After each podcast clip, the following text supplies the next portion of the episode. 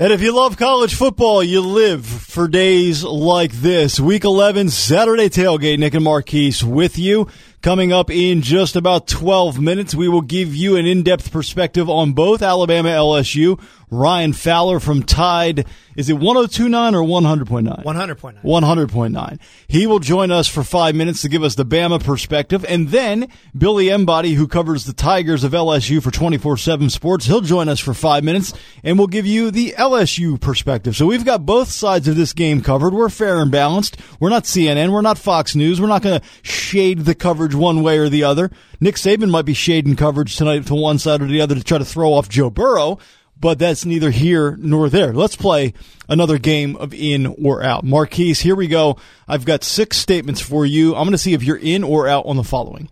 Number one, in or out. The College Football Playoff Committee got it right Tuesday night with their initial rankings. Uh, I will go out because I believe LSU should have been number one. I think Ohio State should have been two, just based off of the schedule. And I know they're gonna, you know, they're gonna drop down you know, the Texas win for LSU because, you know, Texas hasn't been the team that we thought they would be. But just looking at resume perspective and, you know, you can't, you can't say the eye test because the eye test shows that LSU is just as good as Ohio State. I, I think Ohio State just may have a slight edge on defense.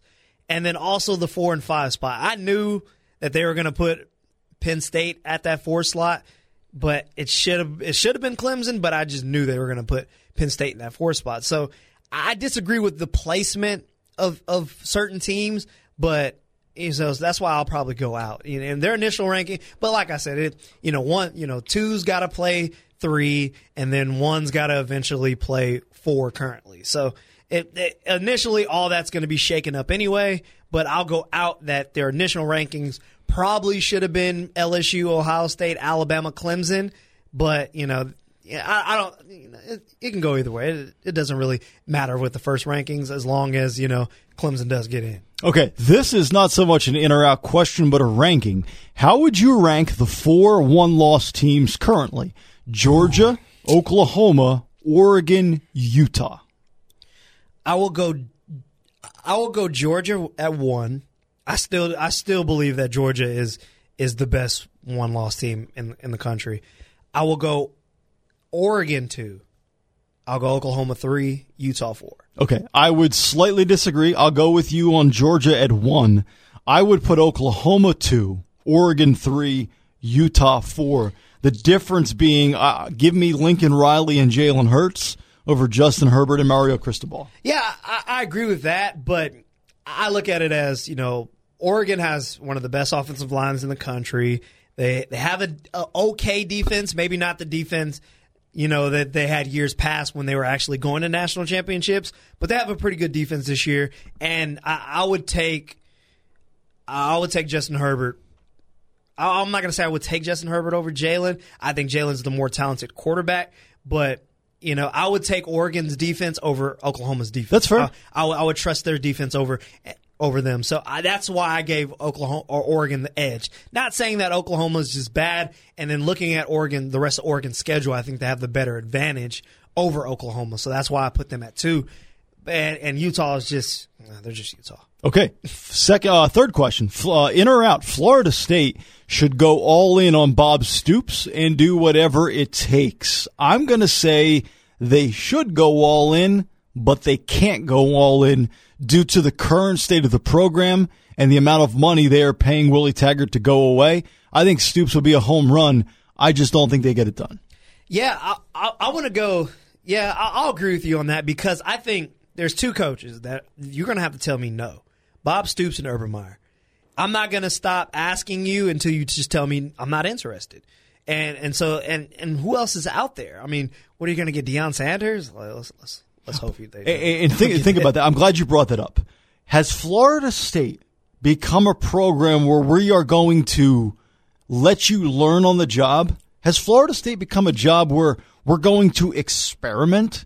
Think about that. That's what hiring Deion Sanders would tell you no, about their program. What what it tells me is they're going to be doing the same thing they did with Willie Taggart. Willie Taggart wasn't the best coach in the world, but he was a good recruiter because he knows that area basically you hiring Deion Sanders is basically like you hiring Willie Taggart again, but except with the exception of no coaching experience. Like, you know, recruiting is great, and that's half the battle. But then you got to coach up these players and develop them and, have them perform. It's like being a, you know, an elite chef or, or, or being somebody that says, you know what, I can go to the grocery store. I can pick out all the great ingredients, but then when I throw them on the grill, I screw it up. Yeah, exactly. And, and, it's like, and that's why, like, yeah, you can get a guy like, you know, Matt Campbell from Iowa State, and he'll be a good coach for that program, but is he going to be able to recruit the state of Florida? And that will be his biggest challenge. It, it's hard to find a balance with coaches when you, because you want both aspects. You want to be able to have a good coach on with the X's and O's and being able to break things down and, you know, being able to hire a staff that is, you know, be, be able to help him out with that but you also want to hire a guy that's really good at recruiting as well. So you you want to coach with both aspects. Willie Taggart didn't have that, mm-hmm. and so by hiring a guy like Deion Sanders, you'll be getting the same boat with a guy like Bob Stoops. You get that. I even th- I think you get that with Bob Stoops, and, and that's why I think that look, he's going to have to tell us no.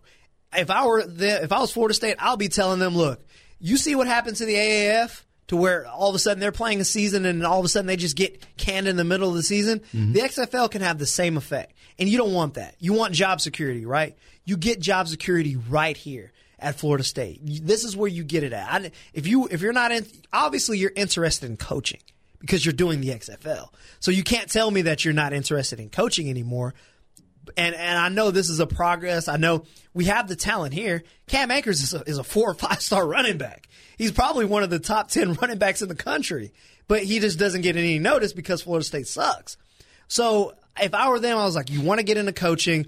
This is, look, we need a, the, the ACC needs a guy that can be able to compete with a guy like Dabo, that can outcoach Dabo. There's only one guy I think that can outcoach Dabo, and that's Mack Brown. Now he's not a better coach than Dabo, but he can outcoach him because he's been in the, in the league for a long time, and we saw with the NC you know um, Clemson game. So look, I'll go all in if I was Florida State. Get a guy like Bob Stoops. He'll help you in recruiting. He'll help on it, as far as coaching these players up. Go all in, man. If you're USC, go all in on Urban Meyer. If you're Florida State, go all in on Bob Stoops. Final one for in or out. After, quote, turning down Rutgers, Butch Jones will find a Power 5 job in 2020 as a head coach. Do you think Butch will be coaching a Power 5 team next year?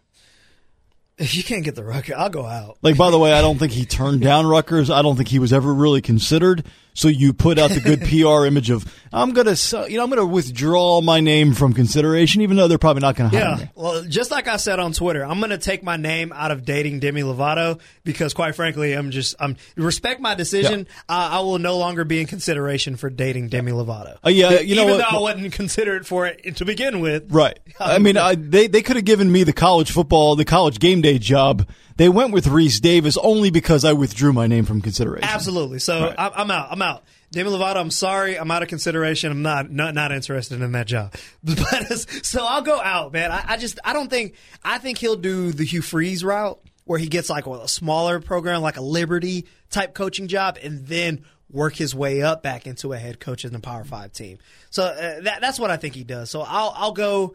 I'll go out on that. I, I just I love Butch. He's he's a funny guy. You know, I like laughing at him about washing Nick Saban's cars, which I don't know what he does as an offensive analyst. I think that's what offensive analyst does, just wash Nick Saban's car. I don't know what he does at Alabama, but you know, I'll go out. You know, I think he goes smaller program first and then work his way back up to a Power Five. Okay, Ryan Fowler covers Alabama. Billy Embody covers LSU. They will both join us coming up next. We'll get the Bama and the Tiger perspective in the same segment here on Saturday Tailgate.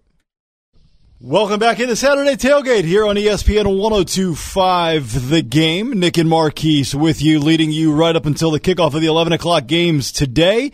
Let's get a little double dip here. A little Alabama, a little LSU in the same segment. Billy Embody from 24-7 Sports covers the Tigers. He'll join us in about five minutes to give us the LSU perspective. But right now, Ryan Fowler from Tide 100.9 is with us. Ryan, good to have you back in. How you doing this morning? Hey, very good to be on with you guys. And uh, we're actually just rolling up to the stadium right now, so you guys might hear a little noise in the background. But uh, uh, I'll say this: at 10 14, and uh, we just are coming through campus, and we're still you know, quite a ways away from kickoff, and traffic is absolutely crazy. Uh, been around a long time. I don't know if I've ever seen uh, what we're going to see today in Tuscaloosa. So, assuming Tua does play, and I think everybody's expecting him to play, but not at 100%, does the game plan change offensively, or will we see the typical Alabama playbook uh, from the health of Tua? Do they alter anything, or is it status quo? Yeah, I mean, I think they'll they'll try to get uh, the football out of his hands pretty quickly. I think that'll be the design going into it. I think they'll try to find a way to, you know, maybe open up a little bit of this, uh, you know, rushing attack that they've kind of saved, and I think they'll go a little power football. But I don't think they they're going to go away from what they do best. Uh, I think you look at Tua Tagovailoa, you're going to have to use, you know, his skill set to be able to uh, go up against an explosive offense. Because I mean, I think you're kind of going into it now you think you know what you can do, but you don't know what you can do. So uh, who knows what style of game this is going to be? So I think it'll be one of those that, you know, it, it'll probably be a little bit of early trying to determine, hey, what what are they trying to do? What are they? How are they going to try to play us? And uh, you know, those first few plays will be scripted. It'll be a lot of fun to watch and uh, see this chess match back and forth. Yeah, and when you talk about explosive offenses, obviously LSU has an explosive offense on that end as well. So, so my biggest question is, how is Pete Golding going to figure out how to contain the wide receivers, how to be able to contain Joe Burrow because obviously, you know, they spread out all their wide receivers and then Joe Burrow has the opportunity to either get it to his wide receivers or also run it for a big gain as well. So, and, and that's going to be his biggest challenge, especially with the injuries on defense. So, how do you think Pete Golding is game planning for this de- for this offense? Well, I think he's going to be aggressive. I mean, I think you'll go back to last year, even though Tosh Lupoi sort of wore that hat, the official title, Pete Golding called plays last year, and I think you got to go back and understand the blitz packages they'll they'll put you in. Alabama is a team that loves to be able to get physical uh, with the wide receivers. They're going to push those guys around and you know see if they can mark them you know, get them off their track a little bit. And I think that's going to be the style uh, when you begin to kind of look at it and kind of think about Alabama. Uh, I think that's what they're going to do. And uh, I think that's Pete Golding's style. I think it's Nick Saban's style. Uh, I think Terrell Lewis and Freddie Jennings um, that that is is is going to be huge in this game because you're going to have to find a way to get the quarterback and you know make him do it early where you get that mental clock already sped up a little bit and try to find a way to get him off uh, pattern. Yeah, and, when I talked about Terrell Lewis having to be one of that that MVP player on defense, but there's another you know lineup that does too, and that's the secondary with Trevon Diggs, and then you also you know Patrick Surtain. Have you seen enough from this secondary to believe that this team could contain you know LSU's wide receivers. They don't maybe have to stop them every possession and you know be that shut down corners or wide you know to shut down their wide receivers, but will they be able to contain them because they're still you know a fairly young secondary. I know Diggs has been there for a while, but you know that's kind of been the Achilles heel for both teams is kind of that secondary. Yeah, I mean I, it has, but I think Alabama's got a you know they're pretty comfortable with with who they are on the secondary side. I think you've seen some you know non-offensive touchdowns, be a little bit more aggressive. Uh, I think as they're getting more comfortable with those backers, but but everything. Listen, everything goes in, in defensive backs. I know early on they took a little bit of uh, shots with Trevon and, and Patrick Surtain, and I don't know if those guys were maybe playing up to their ability, but a lot of that was impacted because of the pass rush. I mean, they were just not getting the quarterback. I mean, I looked one time, uh, first couple of weeks, and they were one of the worst teams in the SEC at getting the quarterback. Now you now see Terrell Lewis you know, it started at Texas A&M. He was able to double up uh, his his sack numbers, and so I think that will continue. I think that will be something that you know you'll see them get aggressive to help that secondary out. I mean, you put Deion Sanders back there, uh, and and and when you look at uh, you know just trying to find a way to to get pressure on that quarterback, and that'll help your defensive backs out a ton. I think that's what they're going to do. That I mean, there's no way that you're going to be able to cover these guys, and the same thing with them. I mean, they're going to have to come after Tua Tagovailoa and uh, you know try to find a way to get him on the ground and uh, you know make him think just a little bit faster. Ryan, we really appreciate the time. Thank you so much. Hey, no doubt, man. Uh, appreciate you guys having me this morning. You guys have an awesome weekend, and We'll see you guys very, very soon. Thank you guys again. You got it. Ryan Fowler from Tide 100.9 with the Bama perspective on today's game. Now we go for the LSU perspective. Billy Embody covers the Tigers for 24-7 Sports, and he is with us here on Saturday Tailgate on ESPN 102.5 The Game. Billy, we appreciate a couple of minutes. How you doing this morning? Doing great, guys. Thanks for having me. Good to have you in. So a lot of people are getting caught up in the quarterbacks and the receivers and the points. Let's look at it from also the defensive side of the ball. Alabama LSU, while it might not be 9-6 from 2011, both defenses still really good. How did the Tigers and Dave Aranda go about trying to contain? We, we know you're not going to stop Alabama's offense, but how do they keep them to 30 points or less? I think the big thing is turnovers, and it's something that I think LSU as a whole has kind of struggled with to force as many turnovers as they want to this year. But the one player that has done a great job, especially as of late, is Derek Stingley Jr., the five-star all um, all American type of freshman that they've got at corner opposite of Kristian Fulton. He's had interceptions in the last four games as a true freshman, and he's been excellent. And it depends on how Alabama wants to go about it because we've seen Florida go after him and, and have some success. And then on the flip side of it, they also got burned where he kind of bounced back and, and capped that game with an interception. And so uh, that's kind of the thing I'm interested to see is how does Alabama attack the LSU secondary? Do they use those speedy slots? You know, guys like Jaylen Waddle, and and certainly they've got incredible wide receivers all over the board. Do they use those guys to to kind of um, you know put pressure on the uh, that the LSU secondary and and uh, you know force them into situations where they're matched up one on one and and they like those matchups. And sticking to the defensive side of the football, obviously losing, you know, one of your key linebackers is going to be, you know, a major for this team, especially when you know that you have to get pressure on a quarterback like Tua Tagovailoa. How has LSU this week prepared for that? Because obviously it came out of nowhere this week, and and all of a sudden they have to game plan without him. And, how are they going to be able to get pressure on Tua now? Yeah, K'Lavon Chaisson is kind of the key here, and he's he's somebody that's going to be matched up with Alex Leatherwood, who's an excellent offensive tackle, of course, going to be a high draft pick. And he's had spurts where he's been successful getting after him, and other times where not so much. And and this is one of those games where he's going to have to come up with some key sacks at key moments if, if they're going to throw Tua Tagovailoa off his game. I think another player to watch is another freshman, Marcel Brooks, with Michael Divinity out, you know, for the rest of the year with with LSU at least, you know, with that suspension uh, just this week. How do they use him in those third down packages? He's a four five type of guy. He's about six two, maybe six one, two hundred pounds soaking wet, but he's so tenacious off the edge. And when they get into those third down situations, I think the defense that forces whichever offense to make those mistakes is going to be the one that is going to be able to get them off the field at critical times and, and get those key stops. I felt like I feel like this game this game in particular has been kind of a long time in the making and building for Coach O, where you hire a guy like Dave Aranda to be able to stop the Alabama offense, and then you know all of a sudden you didn't get anything from the offensive end on LSU's team last year. So then you bring in a guy like Joe Brady, and now he's you know bringing that offensive perspective, and now and then now also you have the quarterback that can be able to can you know make those plays happen finally.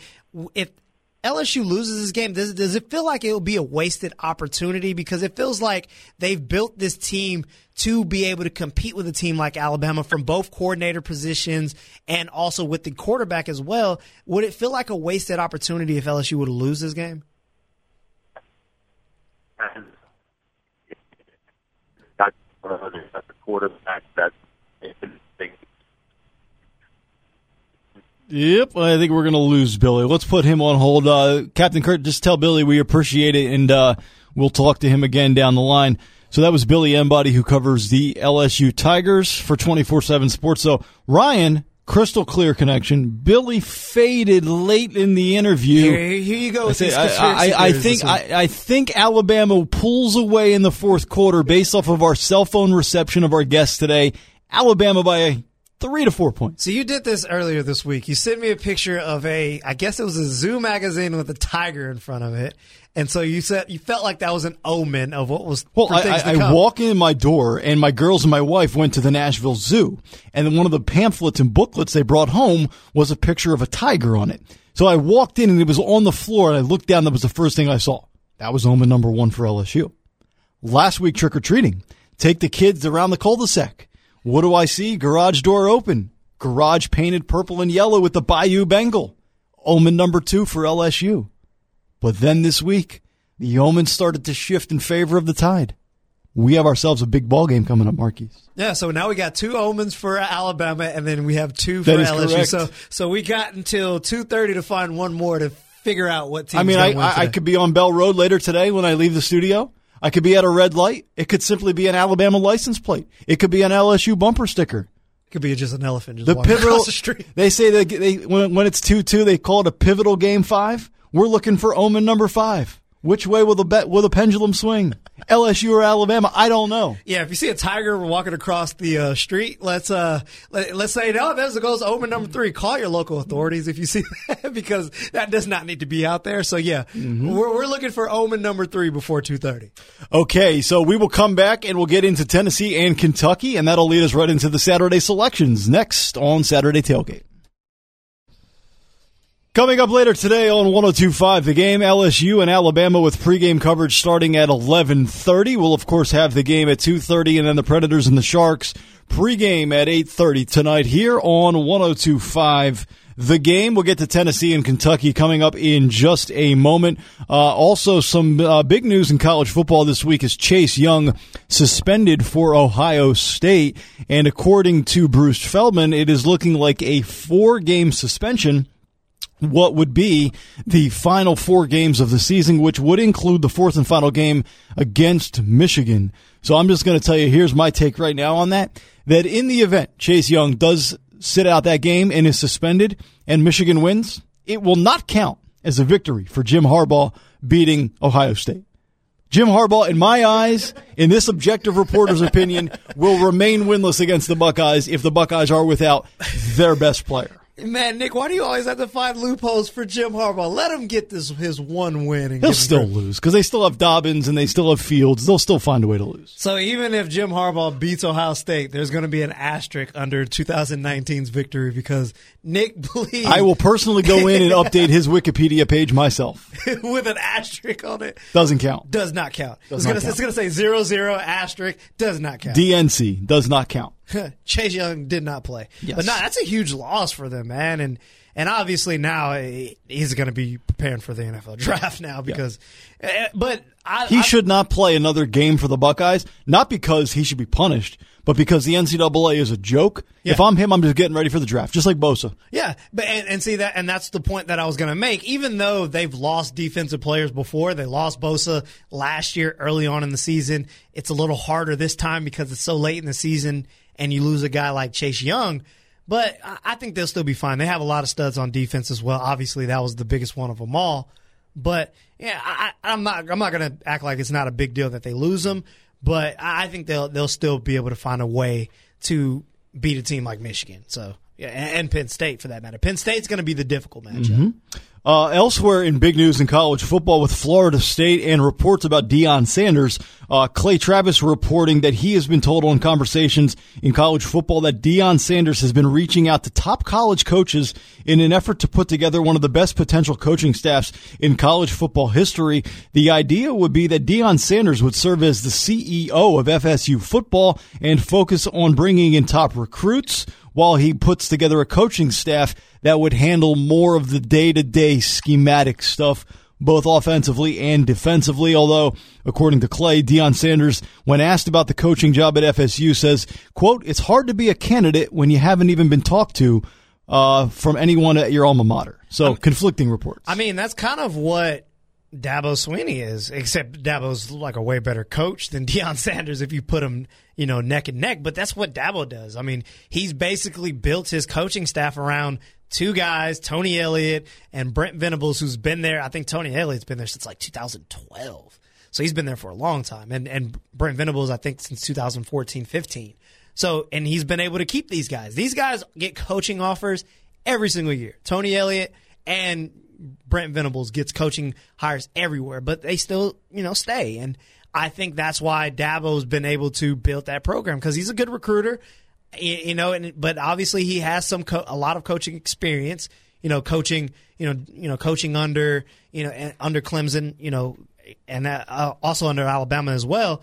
But you know, you know, I think. uh, I just I'm not I'm not uh, I think they should just go go get a coach. Do the same thing with a guy that's a little bit more proven. Go, like if you want to do that, go do it with a guy like Matt Campbell, who's won eight games at Iowa State. You know what I'm saying? Like go do it somewhere else. Like go with someone else. Like go all in on Bob Stoops. If you don't get Bob Stoops, then your second option, if your second option is Deion Sanders, then You're in trouble. you're in trouble. If No that's, doubt about if that's your second option, then you're in trouble. Okay, a couple of games locally let's talk about. Let's get to Tennessee and Kentucky. Tennessee on a little bit of a roll. They've won three of their last four games, the lone loss being Alabama. They've defeated South Carolina. They have defeated Mississippi State. They defeated UAB. And you look at Tennessee now, seven wins within reach, bowl eligibility within reach. All of a sudden, like here we are on November the 9th, and I'm sitting here and I'm thinking about Tennessee on, on Saturdays with college football. I'm thinking about Tennessee on Sundays with the NFL, and I feel more confident in Jeremy Pruitt that he is turning a corner in year two much more significantly than Mike Vrabel is on the pro ranks. All of a sudden, Jeremy Pruitt looks like he's got a competent football team.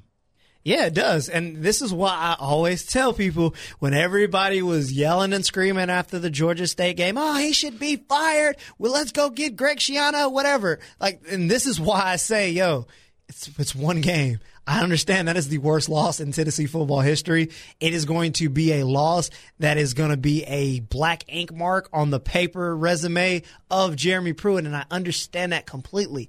But guess what? You have to play a full season. If Jeremy Pruitt would have had the mentality that every fan base and every fan of the Tennessee Vols had after he lost that Georgia State game, we could be looking at a Tennessee team that is still lost mentally, that probably wouldn't be winning four games this year and wouldn't have been able to compete with a team like Alabama, you know, down the wire, a little bit down the wire, and Georgia in the first half. If he would have walked in with that same mentality that the fan base had, that this season is just thrown away the season's over already after we lost to Georgia State. Now, if they don't make a bowl game and they win five games, they're going to look back at that game like, oh, we probably should have won that one. But, and this, this is why, look, when you got a coach going into a second year, you can see the differences between, and I, I know a lot of people were mad about the Willie Taggart thing because they felt like Florida State didn't give him long enough. But you can see when a guy just doesn't have it. And Willie Taggart didn't have it. He has five stars on his team, four stars on his team that are really good. Jeremy Pruitt didn't walk in with, with four or five star guys, and he he's been able to build un, you know build within that. So I, that's why I always say give coaches time to figure things out. He was a first year coach last year, and now he's he's in his second year, and he's two games away from a bowl game. So this is why I say give coaches time mm-hmm. to to be able to develop and figure things out. Now, if he would have still been performing like he performed against Georgia State throughout the season, then you can point the finger and be like, "Yeah, you're not the guy." Just like they did Willie Taggart. But he he has. He's he's he's progressed every single week. After they lost to Georgia State, they performed well against BYU. The problem was the fourth quarter. And, you know, then he, obviously he got a win and then, you know, they played good in the first half against Georgia and they played against good against Alabama. They had a little, little lapse there against Florida, but he's played well. So just give him some chances, man. Like, leave him alone. Leave, leave good old Jeremy Pruitt alone. All right? Kentucky also coming off of a big win against Missouri back on October the 26th. They're coming off of a bye, and that was a win that Mark Stoops desperately needed. Because if you look at Kentucky in the conference this year, going back to September the 14th, they lost to Florida. They lost to Mississippi State. They lost to South Carolina. They lost to Georgia. Their only conference win up until two weeks ago against Missouri was against helpless and hopeless Arkansas, and it was a close one, a 24-20 game. So Stoops needed it. He got it. And today, payback situation. Here's the thing with Kentucky. Like a lot of people thought that Kentucky was really turning a corner and might be becoming like a, an eight, nine, 10 win type of win team per year. And they're like, well, it's not just Benny Snell. It's not just Josh Allen. Like I said, it was going to be very difficult to replicate what they did last year. They're four and four. If they want to even come close down the stretch, they got to get revenge today at Kroger Field. Yeah, they do. And look, I look at this team, and, and mind you, I think a lot of it was just Terry Wilson's injury. And that obviously played a huge factor because once you lost Benny Snell, who was your second best option on offense? And that was Terry Wilson, and he's no longer there. So obviously they, they had to play with a lot. You know, a lot of adversity this year with injuries, you know, with, with Sawyer Smith, and they're having a wide receiver play quarterback right now. And, and obviously, and, and they played good against Georgia. You know, they had, it was a 21 0, you know, victory, but I mean, the way their defense played, they played like a, you know, a top defense in that day at least. And then you beat a team like Missouri because they basically, Missouri just took the foot off the gas, you know, once they, you know, lost to Vandy. So, you, you know, the, I, I thought this Kentucky team was going to be pretty good this year. I thought Terry Wilson would make an improvement this year, but obviously I can't see that now because he's hurt. So, you know, it's, I think this is a game that is, it's more of a must win for Tennessee than I think it is Kentucky, just considering the basis on, you know, there's so much heat surrounding Jeremy Pruitt and his job security or, or you know, whatever it is. But, it's going to be a it's going to be a tough win for Tennessee to get that on the road. But also Mark Stoops, his name is also coming up in these Florida State jobs as well. So uh, how much of that is is on the psyche of not only his players but himself as well? So. You mentioned Mark Stoops and you mentioned Florida State. How funny would it be, like, if you're Florida State and you're the athletic director, you're the chancellor, you're the president, and you get on the, the conference phone in the conference room and you put it on speaker, you call Bob Bob says, "No, I'm good. I don't want the job." And then you wrap up the call and you go, "All right, we're going to give your brother Mark a call. Just a heads up." You hang up, you call Mark, and Mark says, "Yeah, I'll take it." Yeah. And then you let Bob know, or you let Mark know, "Hey, Bob, or Mark, just so you know, Bob was the first choice. Yeah, he, he's you know he's the senior Stoops. He's I mean, the more successful Stoops. I mean, I mean, I, he is though. Yeah. Like so, but it would be really funny if they just. What if they went as a combo package? That, I thought about that too. Deion Sanders as the CEO of the Seminoles, coached by Bob Stoops, with associate coach Mark Stoops. I'm not gonna lie, I did think about that. Like both the Stoops brothers going to Florida State would be great for college football. Could you imagine the Stoops brothers versus Dabo? Like, like that'd it, be good. As just a fan of college football, like I want Florida State. Like I don't think college football needs Florida State to be relevant, but it's much better when the state of Florida is like it was 20 years ago in the 90s when Spurrier was in the swamp, Bowden was in Tallahassee, Miami was coming off of national championships. Like the state of Florida right now, other than Dan Mullen, is kind of in in flux. Yeah, and you got Manny Diaz at, at Miami, so uh, I don't know if that's the home run hire that they thought they would have, and you know it's a little too early to tell with him being there for one year. But look, and, and this goes for ACC perspectives as well. You want to see good coaches in conferences. I think that's why a lot of people love and gravitate towards the SEC because there's so many different coaches and so many different styles and so many different personalities. And that's what makes the SEC so great that we have coaches like Nick Saban, we have Coach O, you got Jimbo, you got Dan Mullen, you got a, a weird guy like Gus, but guess what? He can coach. And and that's what makes the SEC so unique. You don't see that in any other conference. Uh, maybe the Big Ten, with, with but they have young up and coming coaches like a James Franklin, who James Franklin's obviously proven, Ryan Day, and then you, you got your your Jim Harbaughs or whatever. But you don't have that in any other conference where you have so many big personalities in one conference, and the ACC lacks that mm-hmm. so much because it's Dabo and then it's the rest of y'all. Yep. and that's pretty much what it is. It's Dabo Swinney and whoever the hell else want to come to media days. And, and, now they got Mack Brown, so they're building on that at UNC. You know, David Cutcliffe, and in, you know, I want to see Florida State get back to that of having a home run guy, but I don't think Deion Sanders is is the answer at that. You know, so especially after his comments after Willie Taggart got fired, that I don't even know why he would even be consideration for that based off the comments that he made about the Willie Taggart firing in the first place. So it's hmm. just I want to see more, you know, personalities in that conference outside of Dabo, but Deion Sanders may not be the way to go. You're not definitely not getting personality out of Mark Stoops.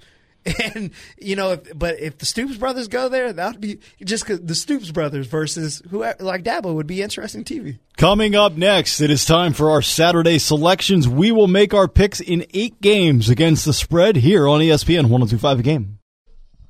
Back in here, 1046 on a Saturday tailgate, week 11 uh, of the show. ESPN 1025 The Game. Nick and Marquise with you.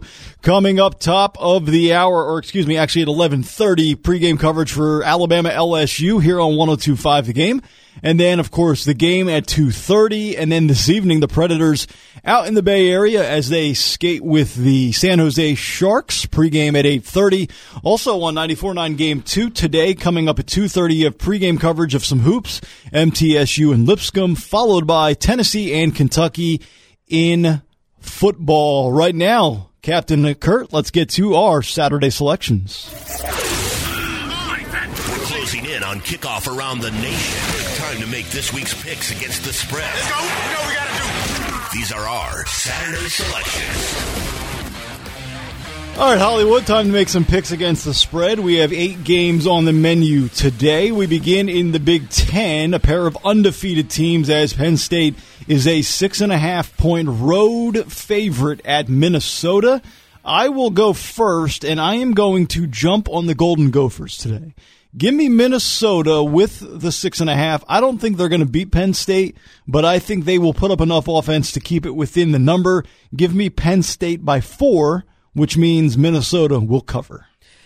I will take Penn State. Okay. I think Penn State by ten points. I, I think you know I, we we talk how how good this Penn State team is, and they need to show it in a dominating fashion because a lot of people now have this narrative of Clemson should have been four, and the same mentality that we said Clemson had Penn State needs to have but just the opposite because a lot of people don't think they deserve to be number four, so they need a game that proves it. And now Minnesota's not going to be where I say, you know what? That Penn State team, they're all right. mm-hmm. Like this is not the game to do it, but I think a dominating win will show people that look, this is why we deserve to be number four, and this is why we can compete with a team like Ohio State. So I, I think a dominating victory on the road against a Minnesota team that's undefeated will be a, a, a step in that way. So I, am going to go Penn State big in this game. Maybe not 17 points, but maybe like a a 10 point win. Okay. Kansas State on the road today at Texas. The Texas Longhorns are a seven point home favorite. I'm going to go Texas. Okay. I'm going to go Texas in this one. I, I think I think Texas has had a bad season, obviously, and, and I think Kansas State's going to be riding high on that Oklahoma win and they're going to go into this tough environment to play in, and Texas may run away with this game. So look for Sam Ehlinger have a big game today. So I'm going to go with Texas winning this game, probably hmm. by 13. Okay. Big, big maybe, maybe I am a sucker, but I will jump on Kansas State. I will take the seven points and put that right in my back pocket. I don't even know if I need the points today. If Kansas State can do what they did against Oklahoma, against Texas, I think they can win the game outright. I'm not sure that they will, but I do think they keep it within the number. I, am just disappointed in Texas. I thought this was going to be the year that they really broke through and proved that Texas was back. But give me Kansas State plus the seven on the road today. Let's go to the Big Ten where Wisconsin is a nine and a half point home favorite against Iowa.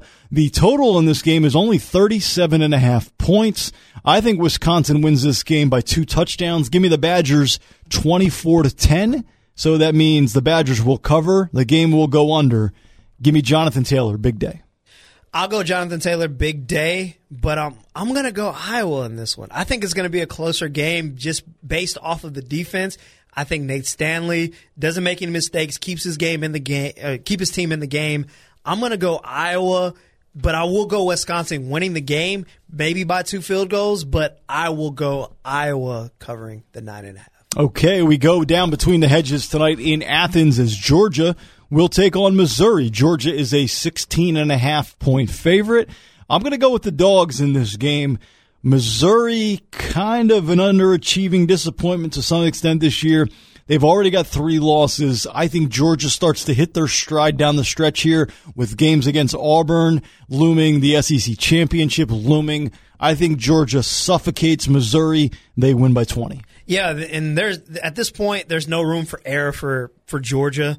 And so I'm going to go Georgia in this one. I think we've we've been long overdue for a really good offensive performance by Georgia, and I think if you do it against a tough Missouri defense, and, and mind you, they're not the best defense in the SEC or maybe in the country, but they're, they're I mean they're a pretty good defense and they got studs on that side. So I will go Georgia. Big game on offense for D'Andre Swift. Maybe a game that Jake Fromm that we start looking at him again like, huh he, he can actually throw a football. Uh, Jake Fromm, welcome back to the party, my friend. So I will go big game for Georgia. Georgia in this game. Okay, moving on to the Big 12. Oklahoma is a 14 and a half point favorite at home against Iowa State today. That hook could come into play at 14 and a half, but I like Boomer Sooner today to roll. I think Oklahoma knows they need to win. They need to win impressively. They need help to get back in the college football playoff race. Iowa State's been impressive, but I like Oklahoma by 17. Yeah, I'm going to go Oklahoma as well. I think they learned their lesson from Kansas State. You know, they were able to get a bye week to kind of figure everything out, and and obviously that was a tough loss for them. So I'm going to go Oklahoma. Big game from Jalen Hurts, big game from CeeDee Lamb as well. Um, and you know, I was Iowa State's good on defense or on on offense. So, uh, but I still go with Oklahoma in this one. This probably will be a shootout game early. Maybe maybe it'll be at halftime, maybe a close game, but then I think second half, Jalen Hurts and CeeDee Lamb gets going, and then they have a, a big win against Iowa State. Down to Ben Hill Griffin Stadium we go as Vanderbilt heads to the swamp today, a 26 and a half point road underdog against a Florida team coming off of a loss to Georgia in the world's largest outdoor cocktail party. I don't think there's a letdown because I just think it's a talent mismatch. I will lay the 26 and a half. I do not like laying big points. But Vanderbilt with who at quarterback? Not Riley Neal, not Mo Hasan, Deuce Wallace.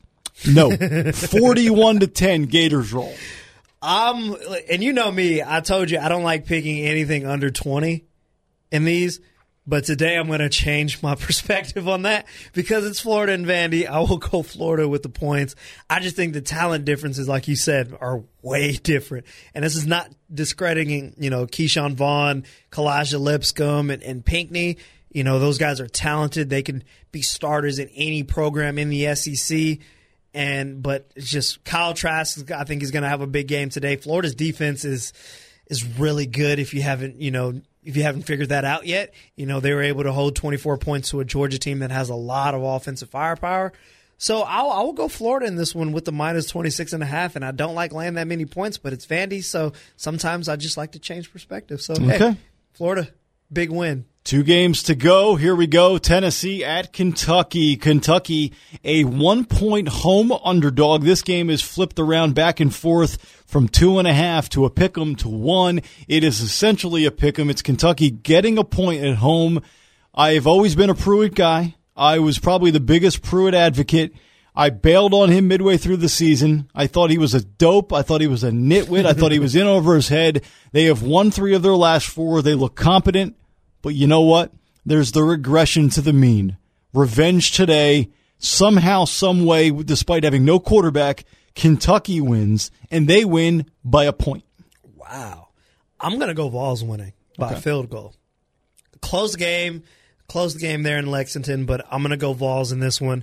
I like the way this defense is playing so far. You know, in this in this resurgence of Tennessee football after that loss to Georgia State, and I, I think you know, Guarantano has learned his lesson and he's still in the process of proving himself to everybody, including getting the trust back from the coaching staff after that blunder in Alabama and Tuscaloosa. So I'm going to go Vols in this one. Close game by a field goal, and I'll go Vols. Okay. Jeremy Pruitt keeps his job for another year. Big game of the day, Alabama LSU in Tuscaloosa coming up at 2:30. Alabama a 6-point home favorite over LSU. I am going to take the Tigers with the points. Alabama 30, LSU 27. Bama wins by a field goal and it goes under. the whole world loves the under. When the whole world loves one thing, if you go the other way, you're probably going to be on the right side. Ooh, Alabama wins by a field goal, which means they have to make a field goal, which means I like it which means I'm going to have to pour vodka and drink incessantly. I was like, "Are you sure you want to go with this, Nick? We do realize what special teams we're talking about here." No, but I got Bama for the win, LSU with the cover. Yeah, I got Alabama with the win. I also got LSU with the cover. I think they cover today. It's going to be a close game, a nail biter there in Tuscaloosa, but I'll go Alabama winning the game, LSU covering the spread. Okay, that's it for us here on a Week 11 edition of Saturday Tailgate. Enjoy all of the games today, and we will chat again next Saturday at 9 o'clock Central here on Saturday Tailgate on ESPN 1025 The Game.